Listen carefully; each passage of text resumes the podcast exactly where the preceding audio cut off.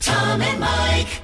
Young, young, young Thomas. Happy Tuesday, Tuesday with TK, TK, and Psyche Mikey. That's Michael to you, pal. Hey, Thomas, if I tell you that somebody survived on a packet of ketchup and alcohol for a week, what would you think? Would you think, hey, that person's probably in a car crash in some remote area trying to survive, or it's some fad diet? Or would you say it's a pledge hazing at the University of Michigan? Do you know that the University of Michigan used to have 27 fraternities and now there's only 17? 17, Thomas, they've lost 10. So we're moving in the right direction. The serious question is why the hell do we have them in the first place? It's the feeling of bonding and love Oh, to amongst me, it- it's the all- brotherhood of man. It's cliquish. It's cliquish. You know, Thomas, I spent four years in college. Of course, I only had two years done when I got done because I had, and I dropped out.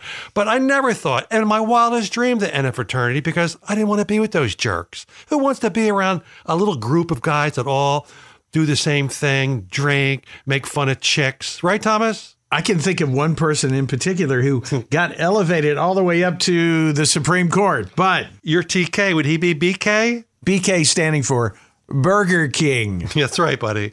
Look, here's what fraternities are good for it's a good way to figure out which students are the most gullible, Thomas. Gullible. Like, once you get to be college age, don't you got to put some smarts on that crown of yours, Thomas? you would think. like, take that poor, poor. I mean, it's happened a bunch of times in the last couple of years, but let's just an example that Penn State guy that died. At a point, when they're telling you to sh- drink 10 shots of tequila, have a couple beers, then do a couple shots of whiskey, th- doesn't something kick in in your head and say, you know something? This might not be good for my health. I might die today if I keep doing this and just say, I don't want to be in your stinking fraternity. Doesn't that ever come upon their heads, Thomas? You would think the whole survival instinct would kick in at some point. You're right. I just think there's a trend now towards, you know, not joining the fraternity, and I'm glad because I don't know what what good comes out of it so far. Just you're a clique. Well, we'll never have to worry about that, will we, pal? You're one click away from certain death. one click away. You know, that reminds me to remind you, Oh, John what? Q and Mary M Radio Public, that you are one click away from the greatest podcast ever created in the history of podcasts. It's What's This World Coming To.com. It's with Tom and Michael, baby. Tom and Mike. Let's say you live in Gilbert, Minnesota, small town in Upper Minnesota, and you're a police Minnesota. Minnesota, and you're a cop up there. What do you think's one of the last kind of calls you're going to get at the station that day? You know what it is, Thomas? Birds flying into my window. I got birds flying in my windshield of my car. I think these birds are drunk. it. Seriously, birds They're drinking getting all kinds of birds calls. drinking and flying at the same time. Would that be an FUI, And FUI, what's the penalty for that, pal? a penalty of getting smacked in the head with a bird? There's a berry that grows up there. It's those On- little red berries. well, I don't know what it if it's red or not. But They're Oh. it's a- red berries. They grow in the fall. Those And- and- birds eat those things. They get drunk. they get yeah they become fermented over the long summer and these birds eat them and they get drunk and they fly into windows and stuff and you know people are saying that don't be concerned because they do eventually sober up right I've lost a few good windows that way. and i wonder if any of these people that had this happen flipped the bird at the bird I don't know, but how many times have you just been sitting in the luxury of that fine home of yours yes and you hear some thud on the window? and it's a bird trying to get in Yeah, yeah, they- it's really weird. And we've actually we've got big windows in the front of our house. We've actually had birds fly into the window, and then you see this big smudge in the window. oh they didn't make it. They're going really fast, so they were drinking birds. Well, i also heard that these birds were all very belligerent there's nothing worse than a drunk mockingbird is there thomas Mock, ing. Can we just be happy that this didn't happen with elephants? Can you see elephants coming into your window, Thomas? And why do you have big windows in your house anyway? Do you like to prance around El Nudo? El Nudo. Yeah. I'm El Nudo while listening to Menudo. Drunk birds. You know, in England, they usually go down to the pub to pick up a couple of drunk birds. You know what I'm saying? I think I do know what you're Because they saying. call women birds in, in jolly old England. yeah, I can tell you just got back from Europe. recently. No, I Yes. didn't. No, I didn't. I've been on this radio Nobody show. knows what that means. Uh, that's right, buddy. Okay, here we go. So, what about that podcast? What's this world coming to? Dot com. Tom and Mike.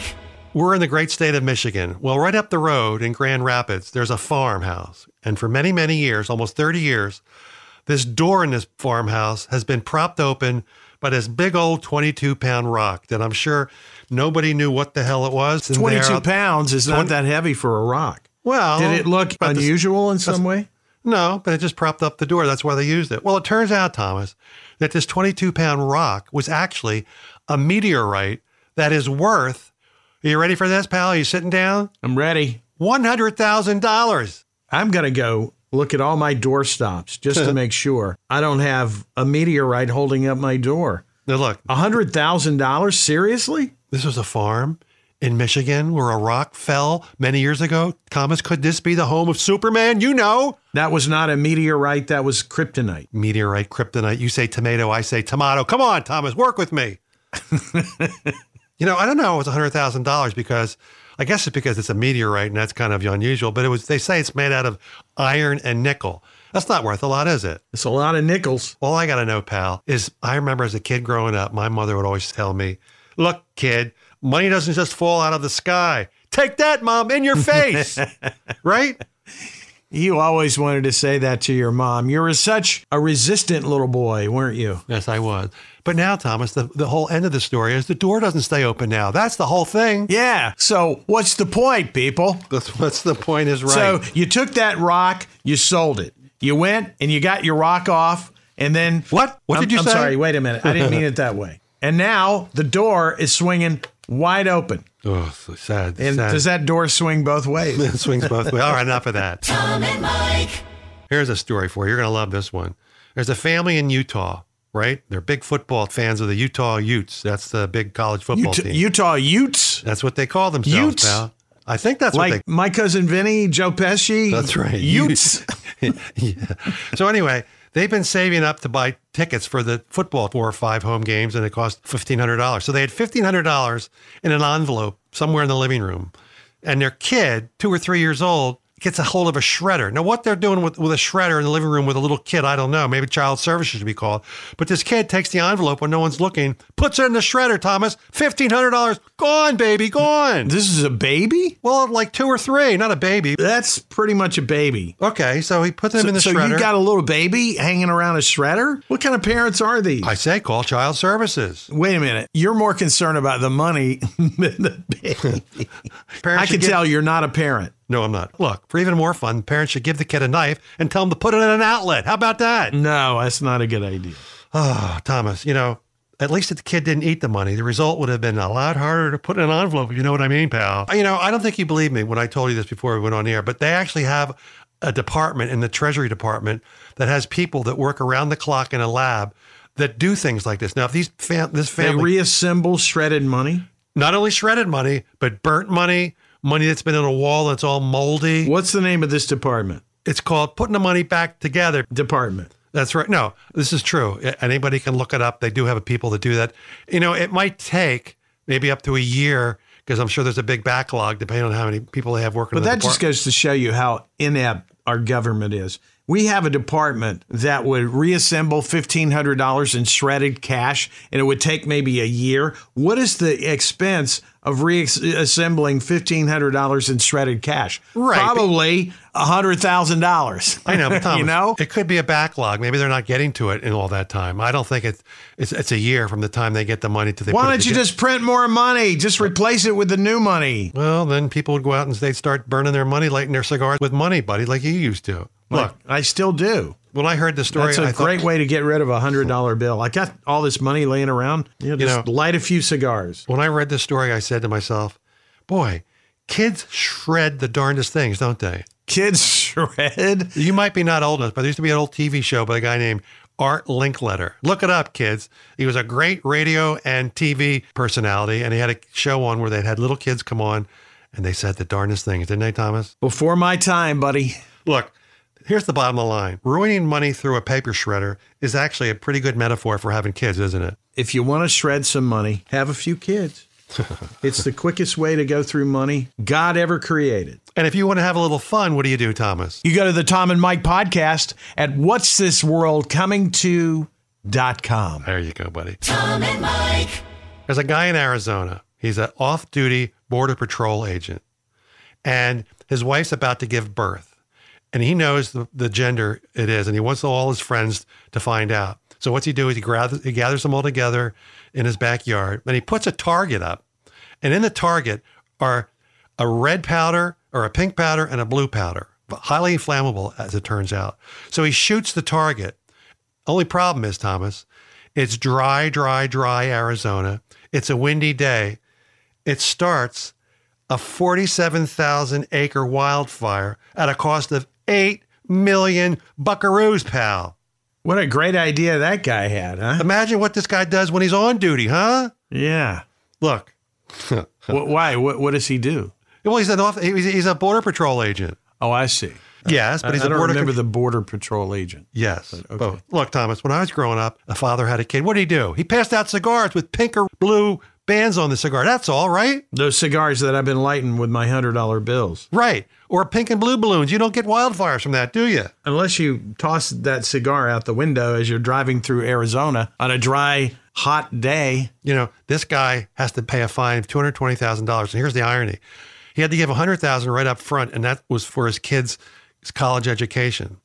Then the one hundred twenty that he still owes. Listen to this: he has to pay five hundred dollars a month for twenty years, pal. Twenty years. Wow. So having this guy pay all that money for that one kid, he basically had twins, didn't he? He did. I mean, I- you like the way I deducted that, huh? I like it. Tom and Mike. rookie cop in Baltimore.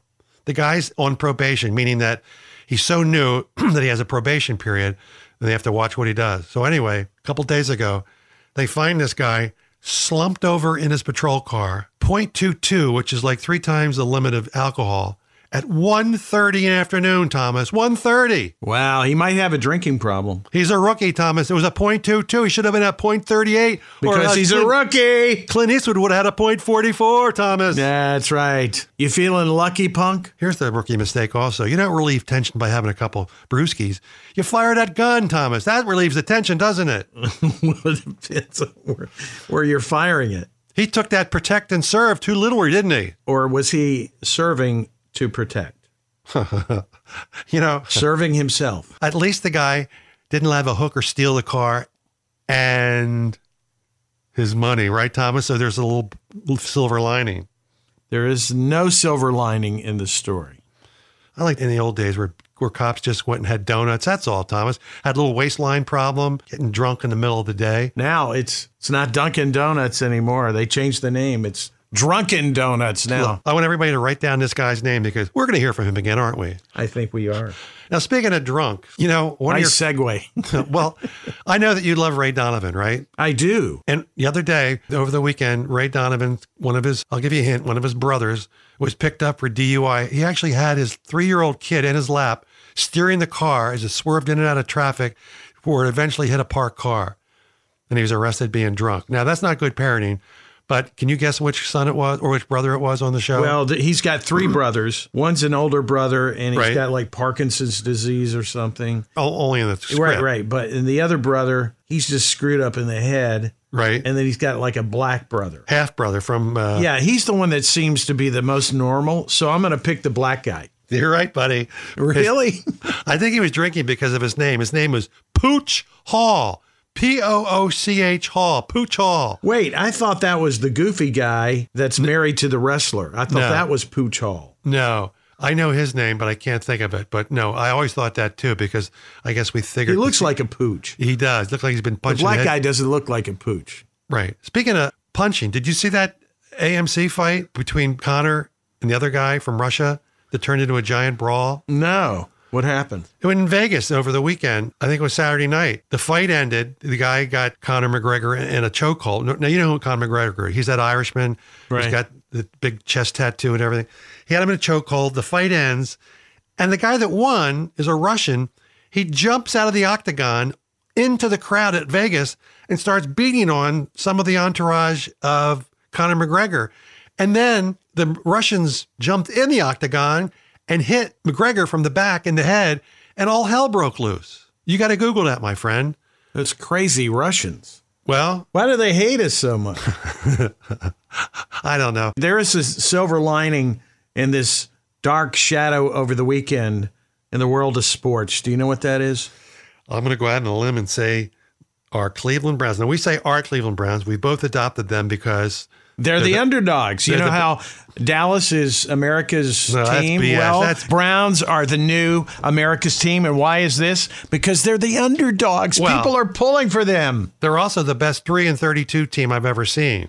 This is true. I mean, y- y- when you see a team that's only won three games in the last three years, you say, "Oh man, they must be doormats." Well, maybe a few years ago they were doormats, but the last couple of years they've lost games in the most excruciating fashion. And Thomas, I got to tell you, this guy had a chip shot to win the game in overtime.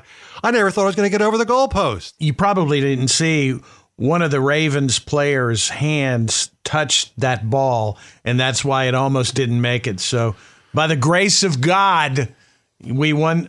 The Browns won that game What's this we, white man? because I'm a Browns fan. Okay, That's right. You worked in Cleveland one of I your. did, and I loved Cleveland. And I love you, and since you love the Cleveland, I love. Well, listen Cleveland. to this. Out of all the places I've lived, okay, Pittsburgh, Dallas, Miami, Philadelphia, Washington, D.C., Chicago, Cleveland, guess what town I love the best? I would say Philadelphia without a doubt. You have to. Did It's a I say city- Philadelphia? It's a city of brotherly love. Rocky went there.